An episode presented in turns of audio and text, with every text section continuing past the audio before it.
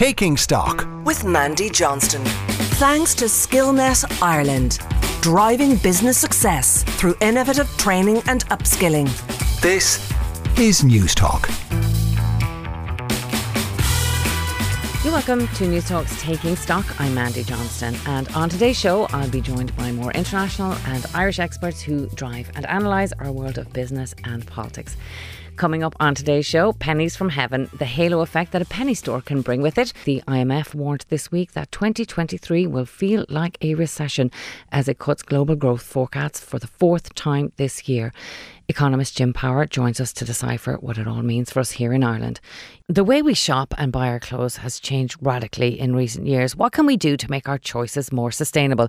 Policy Director at Fashion Revolution, Maeve Galvin, will join us to give us some tips. You can get in contact with us by emailing takingstock at newstalk.com or on Twitter at StockNT. But first up today, the halo effect of a penny store is a very interesting thing. The retailer opened its doors here in Ireland in 1969 in Dublin, but Penneys, or Primark as it's known globally, employs over 70,000 people all over the world. It's got 400 stores across 14 countries. This year, Penneys opened a new store in Ireland in Tallaght and also pledged 700 new Irish jobs as part of its 250 million investment. Linda Daly, who's business reporter for the Sunday Times, has been writing about the phenomena of the halo effect that the shop opening can have on an area or on a retail space. And she joins me now. Linda, you're very welcome to Taking Stock. Thanks. Thanks, Mandy. Now, Linda, just first off, uh, something I've always been curious about. Why is it called Penneys here and Primark everywhere else? Um, I believe that that was when Penneys was opened first in 1969 in Ireland, but when it was expanding to the UK, there was a patent clash um, with J.C. Penney, the American store, so they had to change it. So while they were still able to call it Penneys in Ireland, they needed to change the name, and that's where they got Primark.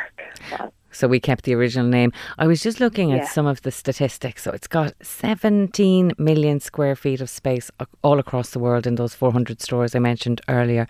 That just for anyone who's interested is the same as 210 soccer pitches.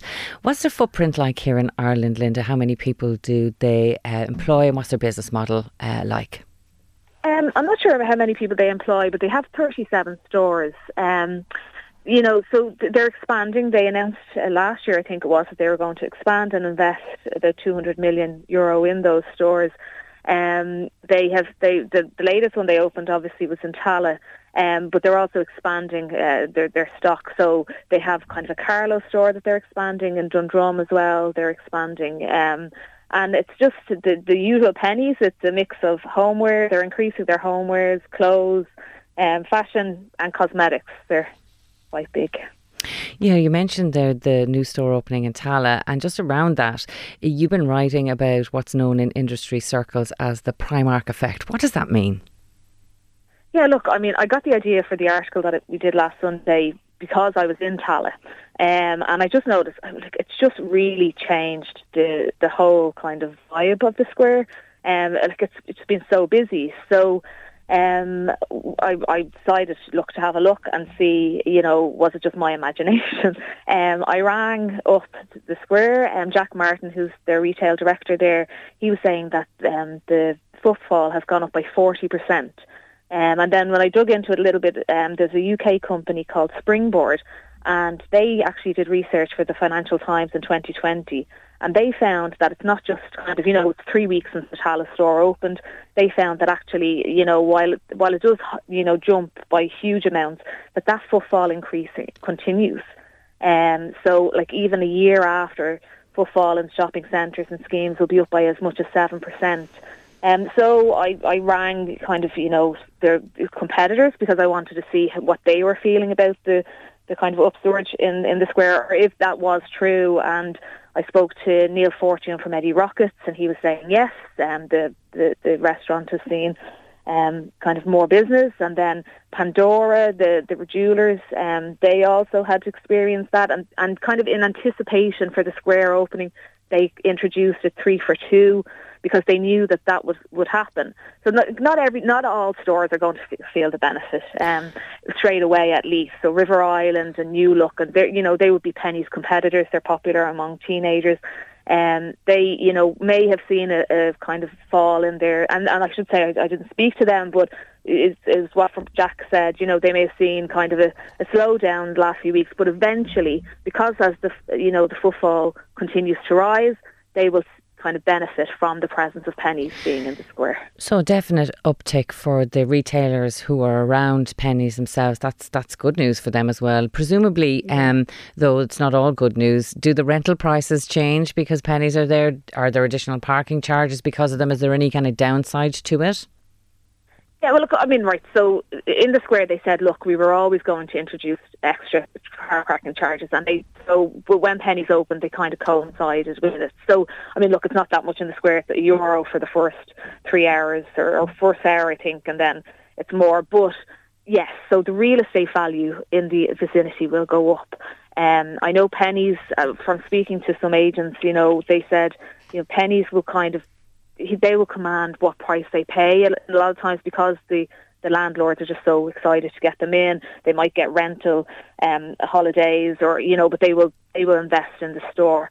Um, but the shops around them will kind of you know they people will want to move into them. Stores will want to move into them. So for example in the square they've moved into level one. Mm. level one there was a bit of tumbleweed in level one before they moved in. You know it wasn't a lot of the shoppers didn't really go down to level one.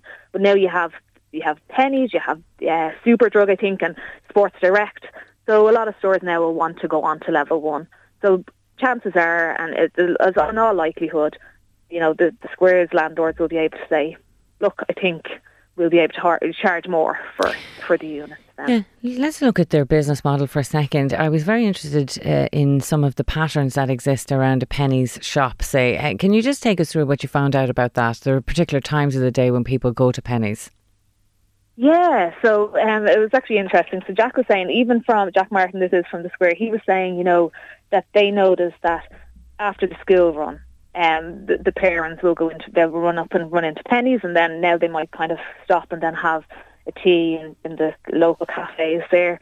Um, and then after after school, you get the students coming in, and so that's the footfall times even from the square have changed with the introduction of Penneys. If you're just tuning in, you're listening to Newstalk's Taking Stock, and I'm talking to Linda Daly, who's business reporter with the Sunday Times, about Penneys. Linda, you mentioned um, the students there. Um, there are conscientious objectors who have a, a real problem with um, Penneys and the fast nature of their fashion. Is this affecting the sales to, to younger generations?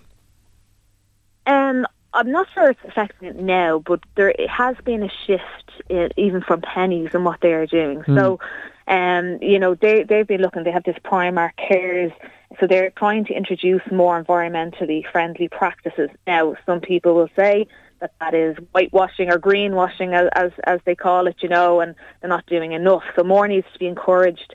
Um, you know, better materials need to be used in products. Um, I do think maybe eventually fast fashion could become very unfashionable. Mm. Um, so, but there are kind of moves by Penneys. They've introduced, um, you know, kind of initiatives in their UK stores, which will eventually come to Ireland. But it's just whether they do enough. You know, whether they're seen as enough for for the future uh, buyer, the future shopper. Yeah. So, one one of the other ways they differ from um, other sort of high street offerings is that they don't, in any uh, in any large scale way, have an online presence. But I see that they're trailing some click and collect in the UK. Can you just talk to me a little bit about why they don't have online offerings and whether or not that click and collect might be happening here in Ireland in the future? Yeah, so um, uh, our, our editor the Sunday Times interviewed uh, the head of Penneys there. I think it was just just when COVID happened, and obviously the the, the store had to close and they had no online presence. But what they said, you know, what I think I can't remember exactly who it was that he interviewed, but the response was because the items are so cheap that there is a lot of expense involved in returning the items. Mm. So there would be no kind of point of them selling online because, you know, that's often an underrepresented cost, you know, people when they send uh, the items back, that it costs too much money. Now, what they have done is introduce this click and collector. They will be introducing it shortly in the UK, um, and, and that will have the effect of still bringing people into the penny store, but you'll be able to shop online and go in and collect your items then. So there's no returns as such, you know, you're not having to put them in the post and Penneys aren't having to pick up the tab on that. I think was very interesting actually is Penneys don't advertise in traditional media, so they do no above the ad, line advertising. So all you know the this Penneys vibe that that people have, it's all kind of uh, generated on social media or just in folklore. I think so that that was something that I found was very interesting. Yeah, and maybe just out of habit, you're you're popping into the penny store as just part of your mm. your weekly shop. Um, the the Penneys experience has changed a lot in recent years. Uh, you could go in there like to pick up one or two items and now find yourself in there for an hour because of the indoor in-store experiences. Can you talk to us a little bit about how they've expanded beyond sort of a retail outlet? Yeah, so I think it's about five stores in Ireland. They have not only like are they selling, uh, you know, clothes and, and homeware, so they now have nail salons. So in the new Tallaght store, they have this whole kind of beauty section, so you can go in and get your nails done. And Scrumdiddly's, the ice cream makers, are also in, in a couple of their stores as well. So you can even buy ice cream and, and walk around while you're doing your shopping. So it's kind of to create this destination um, shopping to keep people in the store, I suppose, and keep them kind of walking around for a longer while, maybe eating their ice cream or getting their nails done and, and kind of just spending longer on the premises. Well, that certainly will be good news for Penneys, keeping people there even longer. Uh, Linda, thank you so much for sharing those insights with us today. That's Linda Daly of the Sunday Times. Thanks for joining us. Thanks, Mandy. This is Mandy Johnston with you on Newstalk's Taking Stock. Coming up next, the IMF predicts that 2023 will feel like a recession.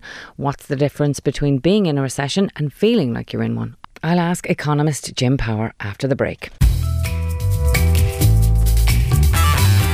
You're welcome back to Newstalk's Taking Stock. I'm Mandy Johnston. The Russian invasion of Ukraine, the cost of living crisis caused by persistent and broadening inflation pressures, and the slowdown in China all led to the IMF's report and its cut in forecast for the global economy for the fourth time this year. I'm joined now by economist Jim Power to discuss the report. Jim, thanks so much for joining us on Taking Stock today. You're very welcome, Mandy. Now, the IMF report said that it's difficult to think of a time when uncertainty was so high, Jim. Sometimes I think we like to draw parallels uh, in time just to try and predict when it might end. But I got the sense from the IMF report that the com- the combination of the problems that, that we're facing are now so unprecedented that they, they certainly don't want to do that. What were your key takeaways from this latest IMF economic outlook? Well, I guess my perspective on the world economy for some time could be described by the two words intense uncertainty. And um, that certainly came across in the IMF latest prognostications. Um, I mean, they have revised growth in a downward direction and the, the reasons for that are pretty obvious. Uh, the Ukraine war, uh, the impact it's having on the cost of living, on the cost of doing business. Um, inflation has taken off. Interest rates are rising. The Chinese economy is under serious pressure due to COVID restrictions since the beginning of the year, and also uh, there is a serious construction bubble um, imploding in China at the moment. So ma- many factors that I think are all easily understood based on what's going on at the moment. Um, they have revised growth downwards for this year and next year, um, and they cite a number of risk factors. Um, they talk about the possibility that the dollar will strengthen further, and that has been a key theme over the last couple of months. We've seen the dollar strengthen appreciably against the and the euro and sterling. And when the dollar strengthens for emerging economies, that does make it um, it makes their borrowing more expensive because much of their borrowing is done in dollars. So it's it's a serious problem for the emerging world. Uh, they identify interest rate policy as another risk in the sense that interest rates are rising. There's no guarantee it's going to get inflation under control, but we can be certainly guaranteed that it will damage global growth they're talking about the potential for further energy and food price shocks. And they're basically saying that all of the risks to growth at the moment are on the downside. Uh, but I think more importantly, they're saying that um, it's just intensely uncertain at the moment because, you know, in the world of economic forecasting, we're normally dealing with factors that we can understand. But when we're dealing with the Putin's invasion of Ukraine and what he might do next, it is just clouded in intense uncertainty. Mm, certainly a very gloomy picture there. Can I just uh, ask you your opinion on the interest rates uh, side of things there? Um, much has been made in that IMF report of the uncoordinated nature of the central bank's attempts to increase those inter- interest rates to try and curb inflation. Why is that such a concern? Can you talk us through that? Well, I mean, obviously, rising interest rates, you know, damage economic growth in the countries where rates are increased, and that's the reason why interest rates are rising is to try and slow growth to get inflation back under control. But the pace of tightening has been pretty erratic. Um, US started moving in March and has taken rates from zero to three and a quarter at the moment. The European Central Bank, on the other hand, didn't start until uh, July and has now it increased rates in July and September by a combined one and a quarter percent. Uh, the Bank of England has been moving since last December. Uh, the Bank of Japan has done nothing. So that there's there's lots of different stuff. And okay, obviously central banks are trying to reflect what's happening within their own jurisdiction, and that's why um, you know there was a lot more strong demand in the States than in Europe, and hence the Federal Reserve moved more quickly. Whereas the European Central Bank view was that, um, at least earlier in the year, Philip Lane, the ECB chief economist, said numerous times that this inflation spike was transitory, that there w- would be no need to increase interest rates aggressively, and they changed that stance in July. Um, but one, one of the, I guess, consequences of different interest rate tightening is the fact that it has serious repercussions, for example, for um, currencies. And as I said, we've seen the dollar strengthen appreciably against the euro, the yen, um, and sterling in recent times. Uh, we see in the UK, the Bank of England is tightening interest rates, is trying to get inflation back under control, and at the same time, uh, Kwasi Kwarteng, the Chancellor of the Exchequer, and Liz Truss, the Prime Minister, are pursuing a very um, irresponsible fiscal policy in terms of tax cuts and significant spending increases. So there's not a lot of coordination going on at the moment, and that creates financial market instability. And that really is what would concern the International Monetary Fund in the current environment. Back in March 2020, when COVID hit, governments immediately started spending money, they started cutting taxes, and at the same time, central banks cut interest rates and engaged in quantitative easing to reduce the cost of borrowing for governments to fund the extra borrowing they were doing. It was a very coordinated response, and the financial and economic impact um, you know, was not volatile. Whereas this time around, different jurisdictions are doing very different things, and it's that instability, uncertainty that is resulting in significant volatility, particularly in financial markets. So um, I, I would summarize the overall situation at the moment as the perfect storm. Mm. It would appear that anything that can go wrong is going wrong at the moment. And unfortunately, we do lack visibility about the future because we are dealing with very, very unpredictable political actors in the global sphere at the moment. Yeah, and speaking of unpredictability, uh, and we can't have a conversation about the global economy without talking about what's happening over in the UK. Um, more interventions this week in relation to the sovereign gilt bonds by the UK. Um, uh, is this part of last week's 50, 65 billion rescue package, or is this an add on to that, or is it something more? Well, uh, it's an add-on. Um, I, I, well, sorry, we're not clear about how much that 65 billion, but I think it's becoming clear they are going to have to spend more than mm. that. Okay, and um, I, I mean, the, the UK at the moment is just a total basket case in economic and political terms, and I would date all of this back to um, June 23rd, 2016, when the UK voted to leave the European Union. Since then, the whole UK political and policy-making environment has been utterly bizarre, and you know politicians in in power have certainly lost connection with economic realities. Um, it, it, it's been mad stuff, but this the the the appointment of, of Liz Truss as Prime Minister, the mini budget that Kwasi Kwarteng um, introduced uh, three weeks ago at this stage, uh, that's just the latest iteration of what has been an absolutely bizarre political and economic policy making environment in the UK since the middle of 2016.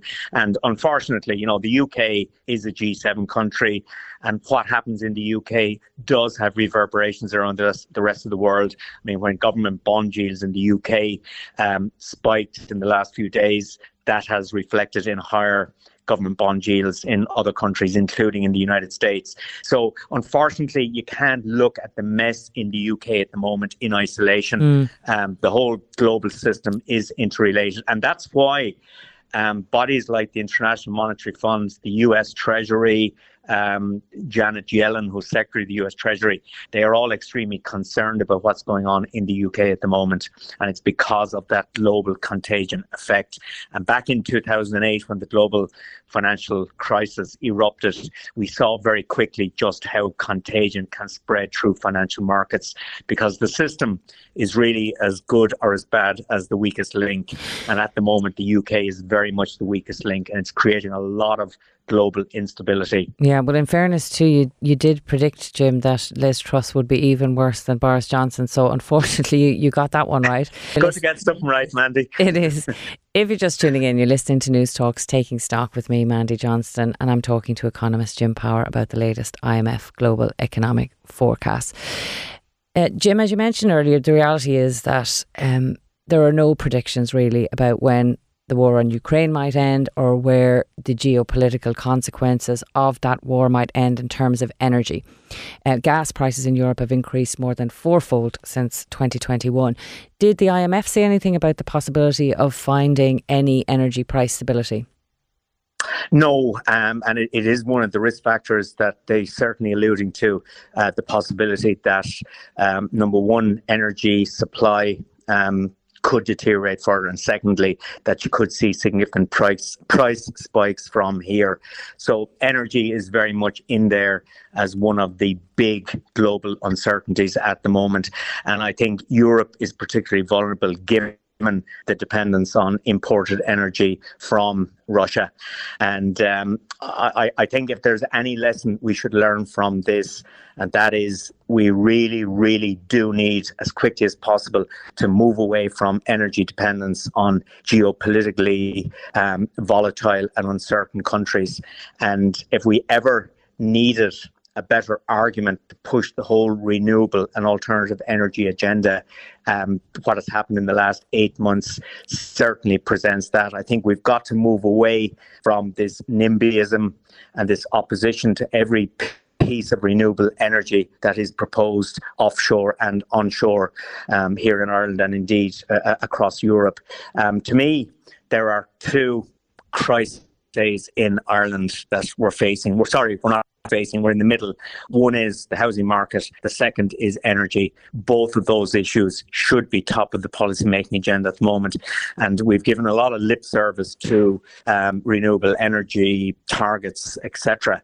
Uh, but the whole policy background does not always back up the very ambitious targets we put in place. So I think we really do, in Europe generally, mm. um, and in Ireland in particular, we do need to get serious about um, addressing the energy crisis. Of course, uh, you know, eight months ago, the, the energy imperative was to uh, try and meet our climate change targets, but now that has been totally exacerbated by uh, the energy shock we've seen since the Russian invasion of Ukraine. So I, I think we, we really do need to use this energy crisis as the wake up call to address um, security of energy supply into the future because uh, energy security basic, basically means having access to a reliable source of energy at affordable costs. Mm. And we have neither of those two things at the moment. And unfortunately, as the IMF has said, it could get worse. Who knows? Just step back a second, Jim, from the policy uh, areas in the IMF report as they pertain to Ireland. What's the outlook from a macroeconomic situation for Ireland in terms of our relationship with the global economy? Is there any takeaways from this that we should be looking out for? Well, well, you know, I mean, Ireland is the ultimate example of a small open economy. Uh, where foreign direct investment and international trade are an incredibly important part of our economic model. So if the global economy is in trouble, it obviously impacts on Ireland. And it impacts in a number of ways. You know, one is that interest rates are rising. Um, and I would say the European Central Bank is probably going to double rates between here and the end of the first quarter of next year, from one and a quarter at the moment to probably two and a half. Who knows? But that'll be my best guesstimate at the moment. Um, if the global economy is slowing, it obviously has an impact on Ireland's export performance. And also, which I think is will be really interesting to watch, and that is the performance of the tech companies in the United States because the performance of those tech companies in recent years, in terms of employment creation, in terms of investment here in Ireland, and also in terms of generating corporate tax revenues, if we were to start to see a turnaround in the performance of those companies, well, then you could very quickly see uh, that starting to impact on the multinational sector in this country. I'm not saying this will, but it is one we need to watch. Um, so those are the obvious threats we face from the global environment. But the good news is that to date, Ireland has proved relatively immune. Tax revenues are still growing very strongly. Um, the export performance continues to be very strong. We have 2.55 million people in employment at the middle of the year. We have an unemployment rate of 4.3%, which is effectively full employment. So a, a lot of the, the real economic indicators in Ireland are still holding up very well, but there are warning signs. Consumer confidence has fallen to the lows seen in March 20 and December 2008. March 20 was when the COVID hit. December 2008 was at the beginning of the great financial, cri- the global financial crisis. So consumers are very nervous about the future, and we're all consumers. You know, we hear the news flow, we see what's happening, cost of living, rising interest rates, and intense uncertainty, and that is now starting to um, translate into a much more cautious consumer spending environment. So certain businesses that are in the discretionary area of spending, um, I think, are starting to feel some pressure. We're also starting to see more cautious business investment behaviour. Um, and if a business was not more cautious in the current environment, um, I'd be asking serious questions about that, that business. You know, in an environment of intense uncertainty, I think as consumers and as business people, we need to be a little bit careful. Um, and as you know, Mandy, there's always this kind of debate debate about talking ourselves yeah. into a recession. And I'm always conscious of that. But we also need to be realistic about what's happening out there. It's a very difficult balance to. Mm. Um, it is to, and to reach in, in the current environment, but but I, I think um, being realistic about the threats, the risks, and acting appropriately as consumers or as businesses, I think, is the name of the game at the moment and should be. Yeah, I thought the the sentiment from the IMF report saying that we we'll feel like we're in a recession in 2023 was a very interesting one, stopping short of actually predicting a recession would happen, but very much reflecting that those consumer sentiment uh, sentiments have, have changed and are very negative at the moment. Uh, Jim, I had mm. hoped to speak to you about the markets and the emerging economies, but sadly, time has got the better of us today. That's economist Jim Power. And Jim and his colleague Chris Johns have an excellent podcast themselves called On the Other Hand. I'd very much recommend it to anyone who's interested in our economy or a wider global view. But for today, Jim, thank you very much for, for joining us. You're most welcome, Mandy. Thank you. This is Mandy Johnston with you on Newstalk's Taking Stock. Coming up, Shopping used to be something that happened just a few times a year. Now we're at it all the time. How can we make it more sustainable? Find out after the break. You're welcome back to Newstalk's Taking Stock. I'm Mandy Johnston. Now, Clothes shopping used to be an occasional event. It's something that happened to us a few times a year, maybe when the seasons changed or when we outgrew what we had. But about 20 years ago, something changed. Clothes became cheaper, trend cycles sped up significantly, and shopping became a kind of hobby. Well, what pays the biggest price for the phenomenon known as fast fashion is our environment and exploited workers. As we can't steer clear of fast fashion, we can still make it more sustainable and make better choices. So, what should be done to make the industry better and to help us make those better choices? We're joined now by Maeve Galvin, who's Global Campaigns and Policy Director at Fashion Revolution, and she manages the Good Clothes Fair Pay campaign. Maeve, thank you so much for joining us today. Thank you for having me. Maybe we start off with that that issue I mentioned first there, our shopping habits. How have things changed uh, in the course of the last two decades? Yeah, and you're right to kind of pinpoint it in the last two or three decades, but certainly the rise of cheap clothing has definitely affected how we consume clothing and how we dispose of clothing and you know the the the advocates you know our grandparents obviously wore clothes in a very different way than we do they repaired things they bought for for long term wearing um and you know with the kind of the, the, the, the affordability of clothing and the fact that just things are just cheaper and, and cheaper in quality as well. Um, we're now buying for less wares and we're buying in, in vast quantities. And obviously, um, it's a consumer's market. It's very, very cheap to purchase high volumes of clothes and, and, and wear them once and dispose of them. Um, and the rise of social media has obviously contributed to that. People not wanting to be photographed in the same thing twice, etc. But obviously, all of this has a huge impact on people and on the planet, and it's ultimately not sustainable. Um, and the data, of course, is that in Ireland we're particularly, um, you know, we're, we're particularly hungry for clothes, and we do consume per capita in very high numbers.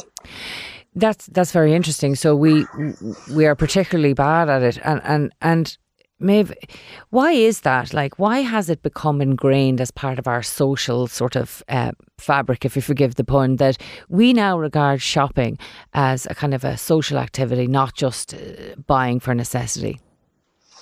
Yeah, I think, I mean, it's definitely, I mean, it's so affordable to do that, right? And the fact is that clothing prices haven't risen in line with other prices. So if you look at, you know, a slice pan in 1990 versus a slice a, a, pair of jeans and a pair of jeans is nearly cheaper today than it was in 1990 um, so definitely the price point really helps um, but yeah obviously there's societal and psychological components to it as well um, and i suppose people don't really associate you know the you know clothing production and the conversations about places like Bangladesh, maybe they're not thinking about that when they're, you know, when they're thinking, I, I need a new outfit for a particular event or whatever. But obviously, I think the, the conversations around sustainability in the past number of years have helped somewhat and people are a little bit aware that you know they do need to cut back but institutionalizing that and making that part of people's everyday habits um, isn't easy especially when you know there's an awful lot of marketing directed towards us and there's an awful lot of pressure um, to to be wearing new constantly Hmm.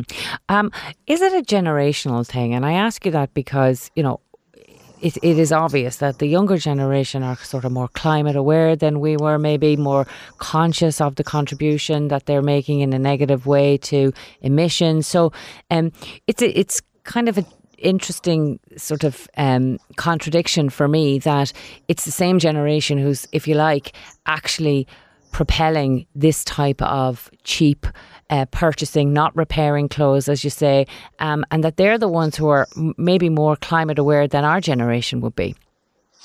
Not necessarily. It's kind of, there's mixed data on this, to be honest, in terms of the age profile of folks that are buying in high quantities. But ultimately, you know, I think the conversation that we at Fashion Revolution want to drive is getting away from the the consumption conversation and actually the fact is this is a really unregulated industry. And you know individual consumers would nearly need you know MAs in in sustainability to kind of determine which product is better for the environment etc but actually what we need is a better regulated industry overall so that the consumer at the end point isn't contributing to as much you know negative um, impacts as, as they currently are. Um, for example we we you know we've all seen images. There are images of countries like places like Ghana and Chile where there's the second-hand clothing market is causing huge environmental damage, um, and it's a real problem in being countries like that being sent clothes from the West. However, um, there's not really regulation on that, um, so people continue to kind of to, to buy and think, oh, but you know, it'll get a second life, and often it doesn't. So that responsibility um, needs to change, and a, and a big part of that can be just regulating an industry that isn't currently unregulated. So Talk to me a little bit about Fashion Revolution itself. What is it? What are you h- hoping to achieve? Sure. So, Fashion Revolution is the world's largest fashion sustainability movement. Um, we're in multiple countries, more than 80 worldwide, um, and we've been in existence for nearly 10 years. Um, and we've been pushing the industry to be more transparent to and, and to essentially um, to, to be better on people and also on profits. Um, so we we do this on a few different levels, um, pushing pushing big influential companies, creating advocacy and raising awareness among citizens, as well as advocating for policy change and calling on things like the EU to, to regulate the fashion industry. And what are you hoping uh, to, to achieve at EU level? So the, um, we currently have a campaign called Good Clothes Fair Pay, which is calling for all companies, all, all brands that do business with the EU, and the EU is the world's largest consumer market, um, to have to do to have to regulate themselves on living wages in the fashion supply chain. And living wages is a major issue. There's millions of workers worldwide, primarily women of colour, who are paid minimum wages, but minimum wages often fall dramatically short of a living wage. And a living wage really is the basics of what's needed to live a decent life and to save a small bit of money. For context, the minimum wage in Ireland is about 10.50 an hour. A living wage in Ireland is about 12 euro. Um, but in places that we're that we're looking at, um, where garment workers are earning the minimum wage, there's a gap of on average 45% between the age they, the, the, the wage they earn versus a living wage. So, you know, this is connected to that cheap price point that we talked about earlier. For a really long time, the industry has driven down prices and driven down labor costs so that they're artificially low. And the people who've suffered are workers. And the industry is not making these changes on its own.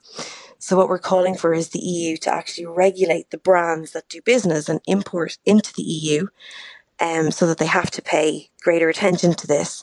Um, and ideally, the ramifications would dramatically change lives for millions of workers. And to do this, we need to get a million EU citizens behind us, which is quite a feat, but to be to be kind of on the agenda of policymakers in a serious way, um, we need that. So we're we're calling for folks who are keen to go to our website, goodclothesfairpay.eu, and add their signatures and um, lend support to this. If you're just tuning in, this is Newstalk's Taking Stock. I'm Mandy Johnston. I'm talking to Maeve Galvin, who's Global Campaigns and Policy Director at fashion revolution. And we're talking about sustainable choices in the fashion industry.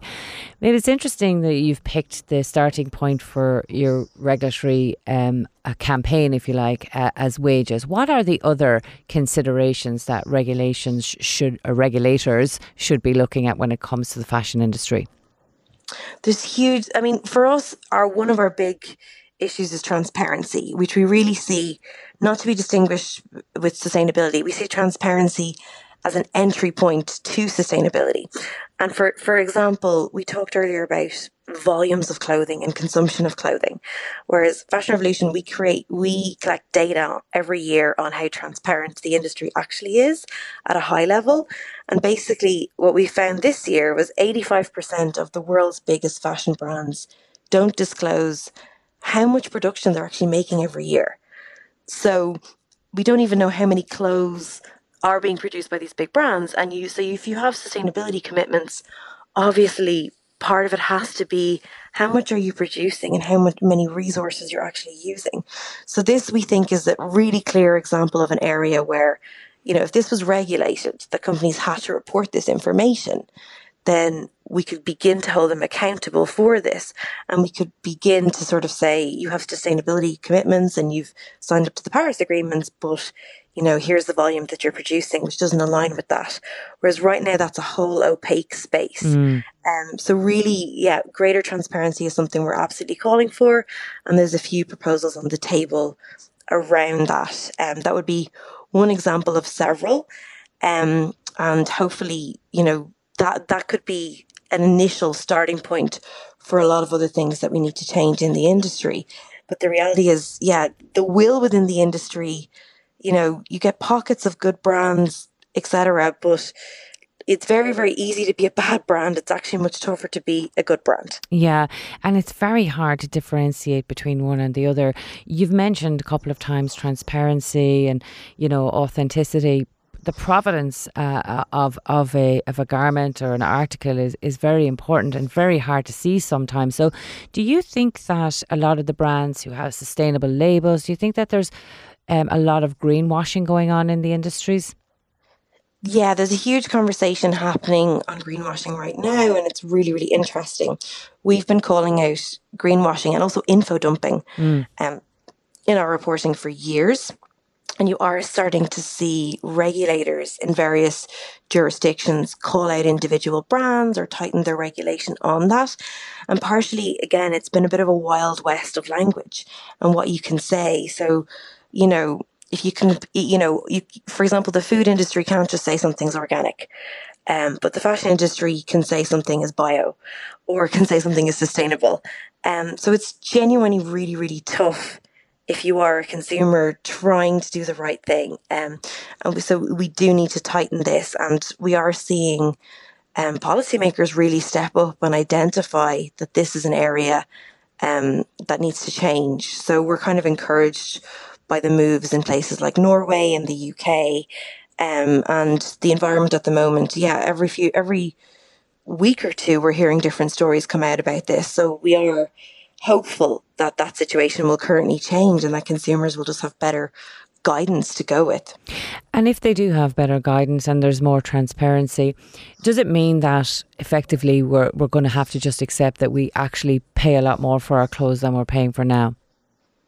Well, I suppose in all of that would need to be, you know, it's very hard to anticipate every single circumstance, but with living wages specifically, there's really good data from Oxfam that says that if workers were paid a living wage, it would change the price of a garment by less than 1%. So the labour costs in your average t shirt right now are less than 3%.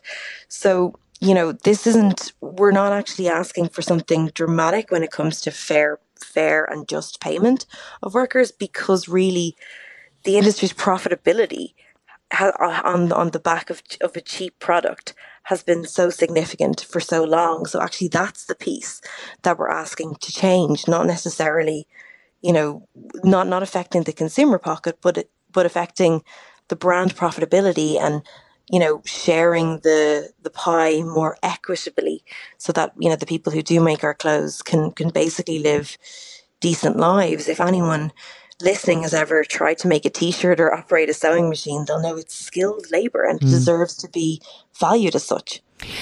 Absolutely, and, and we've spent a lot of time today talking about the industry, but we also have a role to play as consumers. So, Maeve, just finally, can you just leave us with some top tips about what we can do to be, be more sustainable in our shopping? Sure. I mean, the first thing I would always say is the most sustainable garment is the one that's already in your wardrobe. So just, you know, really questioning do you need something new or can you be creative? Can you rent? Can you borrow? Um, and the other thing is just, you know, we need to change our mentality about our clothes and think about having a long term relationship with our clothes. And actually, I, I, really do encourage those other possessions that we have, like books, where we almost have an emotional connection to them. And we've lost that with clothing. And I think bringing that back and really loving and repairing um, the items that we have um, could really could really shift that. Um, and you know just actually and then just building good habits learning how to how to care for your clothing learning how to wash properly etc all of those things just need to be baked back in and some of them um you know we've, we we have just lost over time um and, and they aren't really rocket science no, I really think you've made a very valuable point there a lot of this buying is about habit. Uh, and so if we can, you know, get back into those good habits of creating good relationships with our clothing and keeping them for longer as we, we did many years ago, I think, you know, that that is something that we as individuals have to accept and respect is, is our own personal responsibility. And uh, Maeve, thank you for your insights today. It's been very informative and I hope helpful. That was Maeve Galvin, who's Global Campaigns and Policy Director at Fashion Revolution. Maeve, thank you. Thank you for having me. Well, that's it for this episode of Taking Stock. And while we broadcast at this time on Sunday mornings, we are always available on a Friday morning on the Newstalk app. If you want to get in touch, you can email us on takingstock at newstalk.com. And just very quickly, I want to tell you about what we'll be doing next week. We're going to be broadcasting from the IBEC HR Leadership Summit at Croke Park. It's sponsored by Irish Life Health. And I'll be speaking to some of their HR leaders about the central role HR plays in strategically driving business forward. My thanks to all of today's guests and to the producer, John Fardy, with Hugo da Silva on sound. Jonathan McCrea is up next with Future Proof, and then it's Gavan Reilly with On the Record. So, from Taking Stock with me, Mandy Johnston, thanks for listening and enjoy the rest of your day.